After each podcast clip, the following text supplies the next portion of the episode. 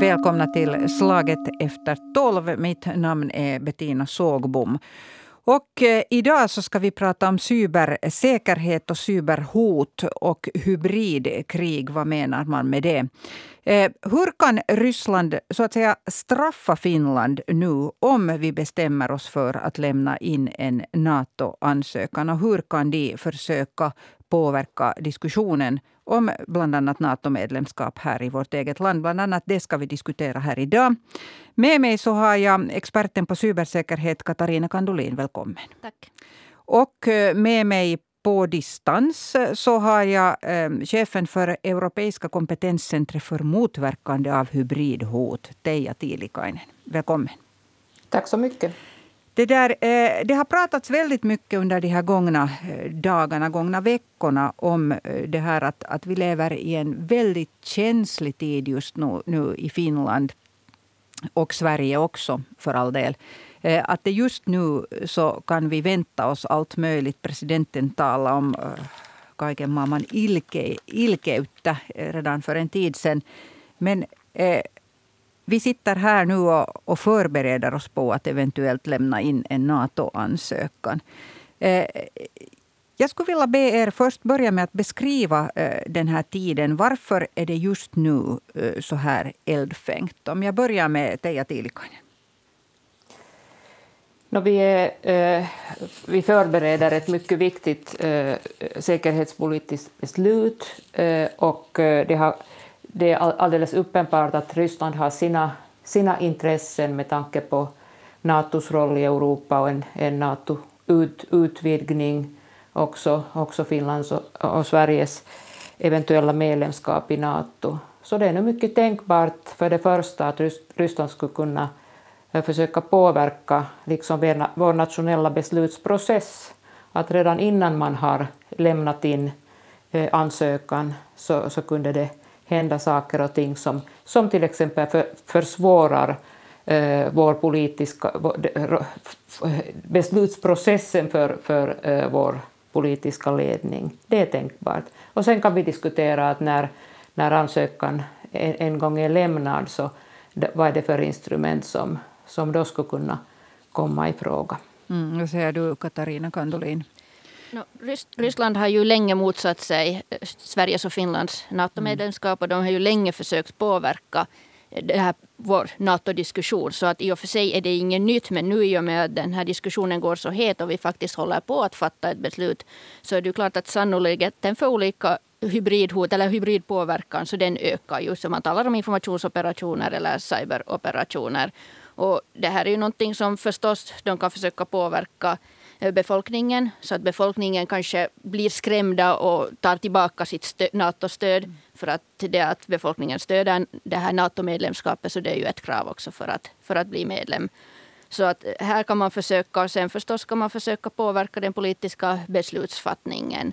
Och sen om och när vi lämnar in ansökan, så det här är ju ännu en lång process. Den ska gås igenom i, i alla NATO-medlemskapsländer.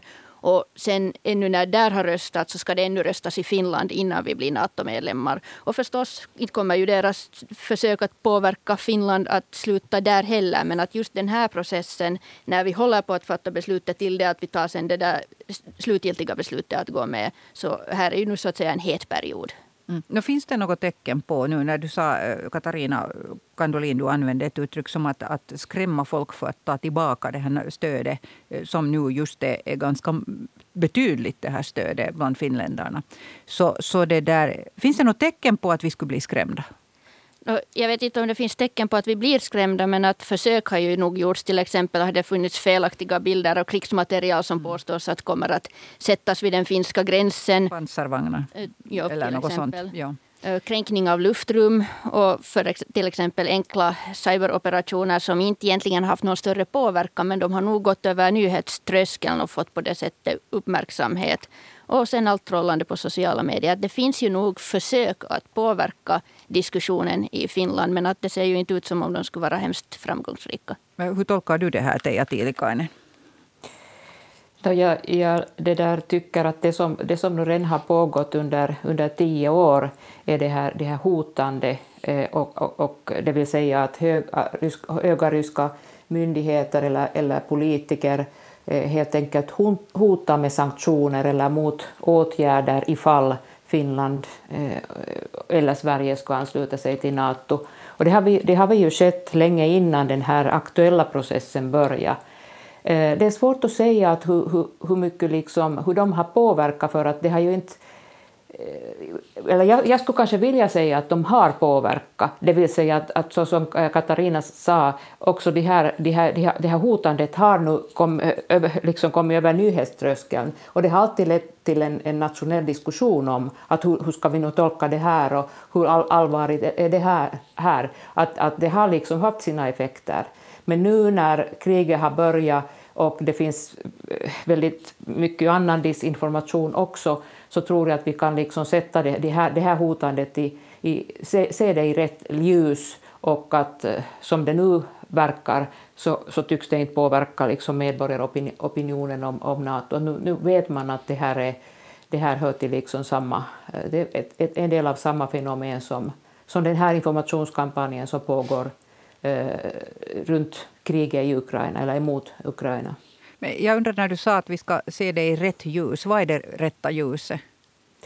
Det rätta ljuset är det att, att, Ryss, att det har ju, eh, man har mycket bevis på det hur, hur Ryssland eh, eh, manipulerar informationsomgivningen som, som man kunde uttrycka det. Det vill säga pre, eh, visar och presenterar hela, hela eh, kriget mot Ukraina i ett, i, i ett felaktigt ljus och det är en, en specialoperation, säger de till den inhemska eh, publiken.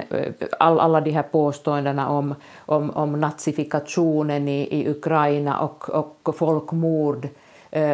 Så det, när det kommer tillräckligt mycket sånt så kan man kanske se också, också det, här, det här hotandet eh, och det att man hotar, att, säger att, att, att ja, Finland och Sverige har nog rätt att göra det, det vill säga ansluta sig till Nato, men att om de gör det så kommer nog Ryssland att, att komma med motåtgärder. Så det kan också, kanske man får lite liksom nytt perspektiv till, till sånt eh, prat också. Men, men om vi lämnar det här hotande till, till sin särskilda... Liksom, eh, jag tolkar lite som nu att det är en massa hot men man behöver inte kanske ta det på så blodigt allvar, alla de här hoten. Men, men någonting kan de ju ändå göra, alltså ställa till med när vi talar om cyber, eh, cybersäkerhet och, och, och sådant här. Så helt realistiskt, om man nu kan vara realistisk i det här när man inte egentligen vet. Men va, vad kan de göra? Vad kan de de facto ställa till med om de vill? Katarina Katolin. No, till exempel om man tänker på då cyberrymden så de kan ju förorsaka massa störningar. En enkla sådana så kallade denial of service-attacker. Mm. Så de kan göra att saker och ting för en kort period då inte fungerar. Det absolut värsta så skulle vara det att om de skulle lyckas angripa Finlands kritiska infrastruktur. Och med det menar jag till exempel elnätet, telekommunikationen, vatten, livsmedel, finanssektorn, logistiken, hälsovården och så vidare. För att alla de här så är ju mycket beroende av teknologi. Men, också... men vänta, förklara nu för en vanlig dödlig. Hur kan man utifrån angripa till exempel vår vattenförsörjning? No, just därför för att de här infrastrukturerna de är beroende av datasystem och datanätverk. Och alltid där var det finns teknologi så finns det också svagheter som mm. man då kan utnyttja. Och nu om man tänker att vad den värsta risken skulle vara och det är det att de redan i flera år att deras underrättelse skulle ha tagit sig in i våra system och vara där färdigt vid, och vid behov kunna då angripa dem. Det här är ju absolut då värsta worst case scenario. Och det vad det betyder är ju det att om de skulle lyckas störa det här så att de inte fungerar, till exempel elen fungerar mm. inte eller vi får inte pengar från automaterna eller våra kort fungerar inte. Vi får inte varorna ut ur hamnarna och så vidare bortåt. Så då stannar ju samhället upp. Och det kan leda till problem då inom samhället. Och man kan också tänka sig att om inte du får el och värme och det är en kall januaridag så är det nog ganska många som lider, lider i Finland. Så att om man nu tänker att det, det lättaste de kan göra är så här små störningar som de nu störde till exempel, eller det var ju förmodligen de som störde då utrikesministeriet och försvarsministeriets webbsidor. Det var för ett par veckor sedan. Det var då när Zelensky pratade i riksdagen. Ja. Så det, det går över nyhetströskeln men det påverkar ingenting. Och sen till det mest allvarliga är då till exempel att angripa den kritiska infrastrukturen och dra ner samhällsfunktionerna. Så det är allt däremellan. Mm. Det, hur pass sannolikt är det att, att de sätter igång med något sånt här? Vad, vad säger du, Teija Tiilikainen? No, eh, det, det, är ganska svårt att säga. För att nu, nu är ju Ryssland har sina resurser bundna, bundna till krig, krigföringen i, i, i Ukraina. Och eh, det beror lite på att, att hur, det, det, är ju de eh, som säger att, att Ryssland har länge, att trots, trots allt, allt det här hotandet så har Ryssland länge ut, utgått ifrån att Finland och Sverige är en del av, av, av, av väst, det vill säga också den västerländska eh, alliansen eh, ifall, det, ifall ett krig eller en konflikt dyker, dyker upp i, i närområden. Så, så, eh, så det, det, det är också lite spekulativt att hur pass stor nyhet eller, eller eh, hur, hur, hur mycket på allvar Ryssland, Ryssland sen sist och slutligen skulle ta eh, den här processen, eh, det vill säga processen, anslutningsprocessen till, till Nato. Hur stor överraskning det, det skulle vara. Men det är nu det här hotandet som hör till bilden och, och eh, ja, kanske nu Ryssland sen eh, trots allt hoppas på att, att, att ett sådant beslut inte skulle fattas här. Eh, Sen, ja, ja, kanske den här perioden mellan då an, ansökningen, ansökan har lämnats och det, det, det när, när medlemskapen träder i kraft, eh, så kan vara... Eh, kan, Ryssland kan påminna om sin, sin eh, roll och sin, sin, sin närvaro i, i, här i de, de här strategiska områdena och det är nu, det är nu sker alltså som, som också vår president har sagt, att, att, att, att hålla den här beredskapen i, breda beredskapen i, i samhället. Men jag skulle trots allt säga att, att en sån där stor operation inte, inte, är så, inte, inte är så förfärligt sannolik. Men så som Katarina igen säger, man kan med, med hjälp av här, den här moderna teknologin så kan man nu eh, få till stånd ganska mycket, mycket det där svårigheter och, och bekymmer så att det är nog ganska svårt att säga att vad som kommer att ske beror också på att hur den här krigföringen eh, vad det är för former som det tar under de eh, kommande veckorna. Men, men det där, om, jag, om, vi då tittar på... När vi, vi hade nyligen, alltså, eller vi har fortfarande en, en pandemi. Eh, och då talades det till exempel om en sån här... Eh, presidenten efterlyste i tidigt skede en sån här coronanyrk, en knytnäve. Finns det någon sån här eh, cyberattacksknytnäve, eh, nyrki, i det här landet? Katarina Kandoli? Eh, no, inte på den nivå som det kanske skulle behöva finnas. Visst har vi ju myndigheter som jobbar, mm. jobbar med de här sakerna. Vi har cybercentret som gör ett mycket gott jobb och förstås polisen har, har sina funktioner och Försvarsmakten har sina. Men det var som, som saknas i Finland är det att om det skulle komma ett storskaligt cyberangrepp mot Finland så då, ett sånt som man då skulle kunna förlika med ett militärt angrepp.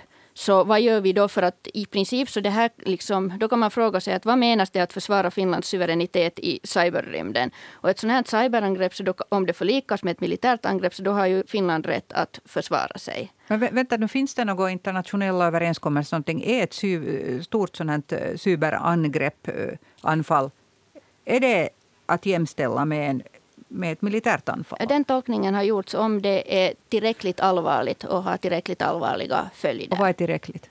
No, det är ju det som aldrig bestäms rent konkret. att Man gör ju inte upp kriterier utan det ses från fall till fall. Och det ska det ju gärna göras också för att om man drar klara riktlinjer för var gränsen går så då kan ju någon annan hålla mm. på och just under gränsen. Men finns det några exempel från historien? Någon som har ett sånt här angrepp som har klassats då som ett militärangrepp? Har det, det hänt? det finns inte ännu.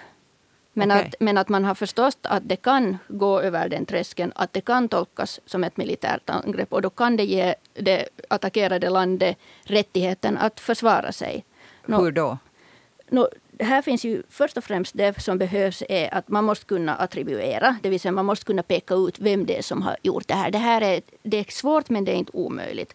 Och sen kan man tala om de här motreaktionerna mot sanktionerna. De kan vara allt från diplomati och sanktioner till att svara med militärmål. De st stormakterna de pratar ju till och med att de kan svara med att använda då det här kärnkraft. Och allting här emellan. Kärnvapen menar Kärnvapen, ja. ja. Ursäkta. Mm. Och allt här emellan. Så att i princip så är hela den här verktygslådan i bruk. Men det att om vi inte ens har funderat på att hur ska vi svara och vad, vad är möjligheterna mm. och så vidare. Så då är vi ju några steg efter. Men här vill jag komma, har vi funderat på det? Vad, vad säger du Teija Tiilikainen, har vi liksom tänkt på det. Så att inte sen om vi mitt i allt skulle bli föremål för ett gigantiskt sånt här eh, cyberanfall så att vi inte skulle få vatten och el och ingenting och det skulle räcka flera dagar. Så eh, ska vi då börja fatta lagar om vad vi ska göra eller, eller finns det liksom redan den här beredskapen? No, vi har den här beredskapslagen där, där eh, cyberattacker räknas som eh, eller en, ett, ett, en sån här konflikt eh, där, där cyber, cyberinstrument används, används räknas som en, som en sån här exceptionell situation som, mm. som eh, gör, myndighet, ger myndigheterna och beslutsfattarna liksom, eh, undantagsbefogenheter. Eh, men, men det där, eh, när det gäller sen det, internationella samarbetet och, eh, så, så det, där är situationen nog lite öppen. Eh, om man tänker på dagens Finland till exempel, så vi är ju, vi är ju EU-medlem och EU, EU har eh, sin egen artikel 5, det vill säga artikeln 42.7 enligt vilken medlemsländerna ska bistå varandra med alla, alla, alla, alla medel ifall, ifall i fall av en, en, en militär aggression. Men där inom EUs äh, eh, kretsar så finns det ju jättemycket tal om det här att är det bara enbart i fall av en traditionell, ett traditionellt militärt angrepp eller kunde, kunde det där hotet se annorlunda ut och äh, leda till en förpliktelse att, att försvara, ge, ge hjälp, bistå varandra i, i sådana fall. Problemet här, jag vill, jag vill det där mm Eh, påminna om FN. Det vill säga problemet med det här är att, att, i, att stormakterna, eh, det vill säga Ryssland och Kina, är, är, är, är för tillfället emot en sån här tolkning på FN-nivå om, om cyberattacker och därför är FN-stadgans tolkning om om eh, aggressioner fortfarande den gamla, det vill säga att det ska vara ah. liksom traditionella militära aggressioner.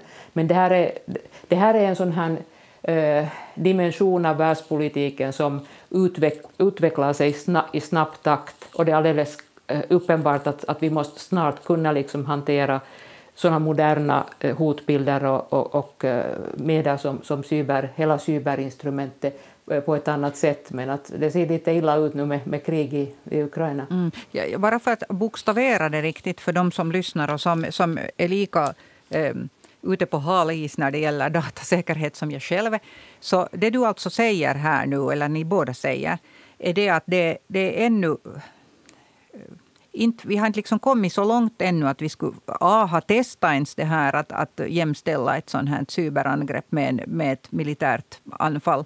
Och eh, så nämner du artikel 5 som hela tiden pratas om i samband med den här NATO-diskussionen. Att, att de andra garanterar alltså att man helt enkelt hjälper, hjälper varandra inom den här alliansen. Och eh, då, då, det som du målar upp alltså här, för att nu riktigt bokstavera ut det.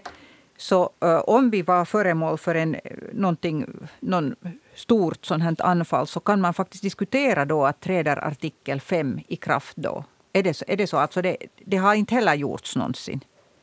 Äh, Eller? Nej, om, om, ja. om, jag, om jag fortsätter ja, lite okay. så, så faktiskt eh, inom ramen för Nato så har, man, har NATO-länderna har, har ju sinsemellan gjort ett sådant beslut eh, redan 2000, år 2016 att, att, den här, att, att cyberattacker ska jämställas, eh, ska jämställas liksom militära an, angrepp att de har gjort det, men det har inte enligt, enligt vad jag vet så funnits någon sådan konkret diskussion eller, eller sen alternativt, det har inte funnits så, så stora eh, cyberattacker emot ett, ett, någon NATO-medlem att det ska ha lett till en sån här diskussion. Men den signalen har, har, har getts och det, det är mycket som eh, just den här, den här avskräckande påverkan, avskräckningspåverkan, mm. att när, man, när NATO säger att om någon använder cyberinstrument emot ett NATO-land så då tillämpas artikel 5. Så man vill ju, man vill ju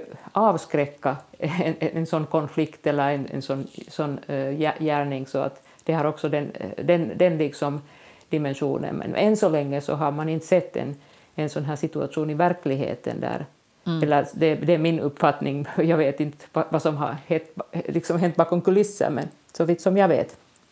Katarina Kandolin vill, vill Jo, jag skulle, fortsätta. jag skulle gärna, mm. gärna fortsätta. Nato har som sagt då tagit ställning till att man kan åberopa artikel 5 om det skulle komma då ett mm. sånt storskaligt eh, cyberangrepp. Men att precis som med allt annat så är det ju inte någonting som man ger klara riktlinjer för att nu så åberopas mm. artikel 5 utan det är som de säger case by case, fem, case by case basis. Och man måste ju komma ihåg att Nato har åberopat artikel 5 endast en gång under hela sin, sin det här existens. Så att det är ju klart att man då inte har andra konkreta exempel av när det skulle gå över artikel 5 när det gäller cyber. Ja.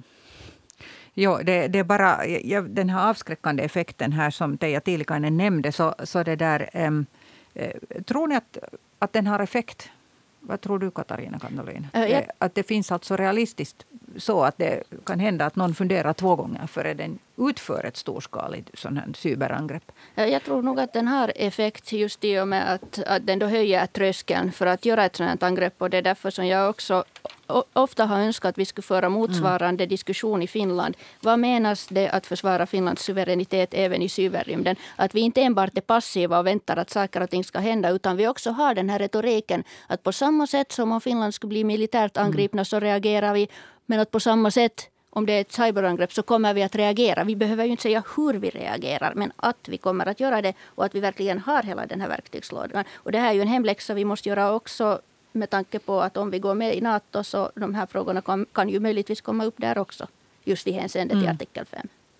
Nu har det ju just diskuterats olika åtgärder alltså i, i riksdagen. Och, och jag, jag, drar mig till minnes en diskussion så sent som förra veckan. Och då handlade egentligen, då var det justitieministern som la fram eh, olika alltså förslag. Och, och, och då väckte det eh, lite protester, särskilt hos eh, Sannfinländarna om jag inte kommer helt fel ihåg. Och då handlade det mer om, om hybridkrigföring. Alltså det här till exempel att, att någon skyfflar iväg stora mängder eh, flyktingar mot vår gräns, vilket har hänt tidigare också, inte, inte bara hos oss.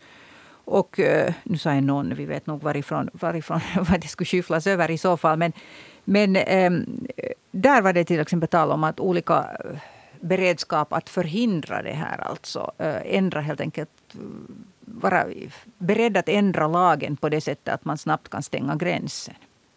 Är, är det här ett exempel på att på något sätt um, spetsa till sin beredskap? Vad säger du Teija Tiilikainen, jag börjar med dig? No, det, det, är precis det som det, det är frågan mm. om. Att vi, har, vi har haft såna eh, operationer, attack, attacker mot oss och, och de senaste gång emot, emot uh, Polen, Lettland och Litauen. Mm. Och det är ju ett väldigt uh, liksom effektivt instrument. Då öppnade, i år, år 15 och 16 öppnades gränsen till oss för, för några tusen eh, asylsökande. Tänk om gränsen öppnas för några tiotusen.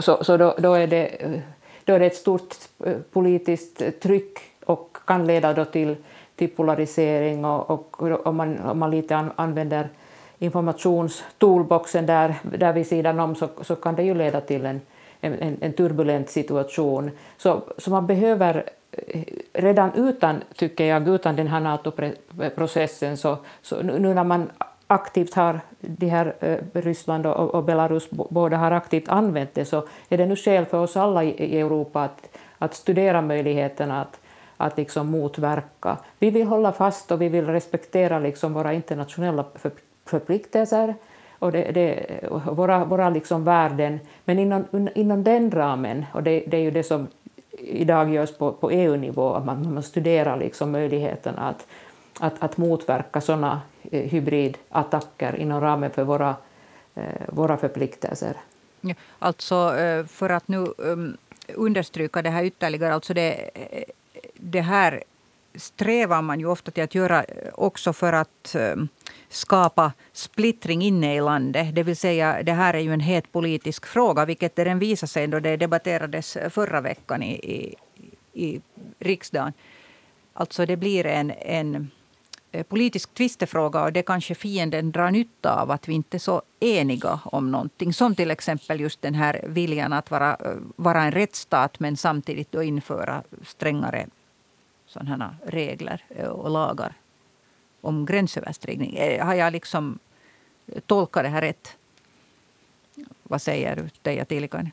Ja, pre mm. precis, precis så att uh, vi har i, i samhället, också, också i Finland, lite, lite olika uh, åsikter eh, om, eh, om hur strikt vi ska, vi ska hålla fast vid, vid våra internationella förpliktelser. Lite den här eh, migration, migrationsfenomenet är någonting som i dagens Europa, i, i, i de flesta länderna, eh, liksom delar, delar åsikter. Och det är just sånt som, som de här hybrid eh, de här, de här staterna som, som, som, liksom utför, som som står bakom de här hybrid hybridattacker vill utnyttja. De vill, de vill ytterligare liksom förstärka eh, en sån här tudelning och, polarisering eh, i, i, i samhället. Eh, så att, så att det är nog bra att, att, att göra det här, fundera på, på just det här, på lagstiftningsåtgärder, de, de åtgärder som man kan göra nu när det, så länge som det är lugnt och inte sen i, i när det, konflikten är, har börjat. Mm. Eh, jag tänkte, eh, för att nu lite ta ner det här på ett väldigt sån här folklig nivå. Alltså det är en sommar, står här nu för porten och folk börjar planera semestrar och allt sånt här. Jag råkar notera att um, olika sådana båtklubbar och um, också den här SPV, den här uh, takföreningen för båtliv i Finland, så skickar ut sådana här Eh, varningar att i sommar så är det jätteviktigt, viktigare än vanligt, det är alltid viktigt, att eh, kunna sitt kökort och använda de här traditionella metoderna. Det här är liksom ett exempel bara på att det antagligen blir väldigt vanligt med att störa GPS-signalen. Om du då stirrar bara på en ruta så kan det hända att du kör på grund eller upp på en holm eller något sånt här. Eh, det här kanske kan förefalla som något hemskt banalt och oviktigt men, men det är på det här sättet det kryper liksom närmare oss vanliga människor. Eh, vad, vad, tänker ni om, om, om sånt här? Varför gör man sånt? Vad vinner eh, Ryssland till exempel på det att, att folk navigerar lite extra noga med papperskarta istället för vad är liksom poängen? Vad säger du Katarina Kandolin? No, antingen kan det vara en bieffekt av någonting annat eller så är det bara för att förorsaka sådana störningar som syns. Men att i och för sig så tycker jag att innan Så är det för att jävlas? No, det kan ju vara ja, för okay. att jävlas också. Men att i, och för sig så tycker jag att innan man ens ska använda GPS så ska man nog kunna läsa Visst det där sjökortet. Eh, du skulle vara förvånad, du skulle veta hur mycket folk det finns som faktiskt inte kan det. Men att, att eh, det är bra att bli påmind om det oberoende. Men, men det där... Sen en annan fråga som har kommit upp är det att, att folk tycks tänka, eller väldigt mycket ser man i den allmänna debatten, att vänta bara att, att sen när vi är medlemmar i Nato så tar det här liksom slut och sen är allt lugnt. Eh, jag har uppfattat att det inte riktigt är så, utan en framtid i Nato, eh, om vi blir medlemmar i Nato, så innebär inte automatiskt att den här risken för cyberattacker och hybridkrigföring och sånt skulle på något sätt minska. Eh, håller ni med om det? det börjar med Katarina Kandolin. No, det kommer ju inte att ta slut där mm. mot väggen bara för att vi går med. Utan det kanske sen handlar om annat eller, eller förändra lite sin form. Men att den här hybridhoten så kommer nog att finnas kvar i alla fall. Så att vi måste fortsätta att vara beredda. Men att ändå hålla huvudet kallt och inte måla upp några Armageddon heller. Mm. Vad, vad, säger du Teija Tiilikainen om, om framtiden? Ja, det, det kommer, de kommer inte att försvinna. Det är ju i dagens eh, internationella eh, omgivning ett, ett instrument som är mycket kostnadseffektivt för de här sta, staterna att, eh, som vill eh, försöka försvaga liksom, eh, de västerländska eh, staterna och, och samhällen. Eh, så att och när man är i Nato så då har man artikel 5 och så har det visat sig att artikel 5 trots allt ger det, den, det skyddet att, att de inte börjar testa liksom, eh, artikelns trovärdighet med en militär operation. Det har ju inte skett en enda gång. Mm. Men medan, medan sen eh, sådana här hybridhotsformer eh, är, är fortfarande aktuella också emot eh, nuvarande NATO-medlemmar. Så att det får vi räkna med också i framtiden och fortsätta att bygga liksom för vår nationella resiliens. Och det behöver vi eh, oberoende om vi är i Nato eller inte. Mm. Vilka råd skulle ni vilja ge till vanligt folk nu, alltså om man stöter på sån här... Jag menar ett bra exempel var det här som började cirkulera på sociala medier. De här eh, filmsnutten av en, en skakig video med, med militärtruppfordon eh, uh, nära ryska gränsen. Och så zoomar man in på en vägskylt där det stod jag kommer inte ihåg vad det stod där, men i alla fall med det tydliga budskapet att ser du nu att nu är de på väg hit mot gränsen. Hur ska man reagera när man stöter på sånt här? No, jag skulle generellt sett säga att man ska ställa sig kritisk överlag till saker och ting som man ser på nätet och inte genast tro på allting. Och inte dela det vilt heller? Då. Inte dela det vilt. Och så kan man lite kolla upp då att vad säger traditionella media. Och om de här samma sakerna kommer fram på flera, från flera olika källor så kanske det är lite mer tillförlitligt än någonting som nu bara sprids som löpeld på Twitter och Facebook. Mm, vad säger du Teija Tiilikainen? Vilka råd har du att ge? Jag, jag håller med om det att, att en sån här media en, en sån här kritisk attityd till, till eh, sociala eh, medier, till nätbaserad information, men kanske också i, i dessa eh, exceptionella omständigheter nu eh, följa lite mera liksom kvalitetsmedia, det vill säga just eh, eh, inhemska, inhemska kanaler. Det här gäller ju ungdomar först och främst som, som, eh, som väldigt mycket liksom får sin information från olika, olika, olika andra källor. Så att det är faktiskt skäl att, att, att kolla att den informationen som man litar på att den är liksom faktabaserad och kommer från liksom pålitliga källor. Hur, hur, bra är finländarnas medialäskunnighet på det sättet att eh, kapacitet att alltså avgöra vad som är sant och vad som inte är sant? Vad, vad är er erfarenhet? Om jag börjar med Teija Tiilikainen. No, i, i, I allmänhet är vi nog, eh, med, med tanke på vår, liksom, vårt skolsystem och, eh, och också här eh, medias roll i samhället, så är vi, är vi bland, bland, bland de bästa, brukar man säga. Men, men, men det där, vi har ju också de här trenderna där, där sociala medians roll som informationskällor ökar och får större och större roll. Och det kan ju med tiden leda till att, att de mer traditionella kvalitetsmedierna liksom eh, ham, dels hamnar, ham, hamnar i, i, i, svårigheter, men också att, att, att roll, deras roll i, som informationskälla minskar. Så jag är orolig för, för den här trenden och utvecklingen, trots allt att, att att vår nuvarande situation är bra. Mm. Katarina Kandoli. Jag håller helt med Teija Tiilikainen. Så att jag har mm. mycket att tillägga. Det vill säga, mm. Vi är tämligen bra men vi skulle nog kunna vara bättre. Och, och sen den här disinformationen och missinformationen som rör sig på sociala medier. Så nu har man ju sett att det har påverkat. Och sen sociala medier gör ju också det att de här som tror på det så de så att säga hittar varandra. Visst. Och då börjar de få också mera, mera uppmärksamhet. Så att här finns ju nog en, en klar risk.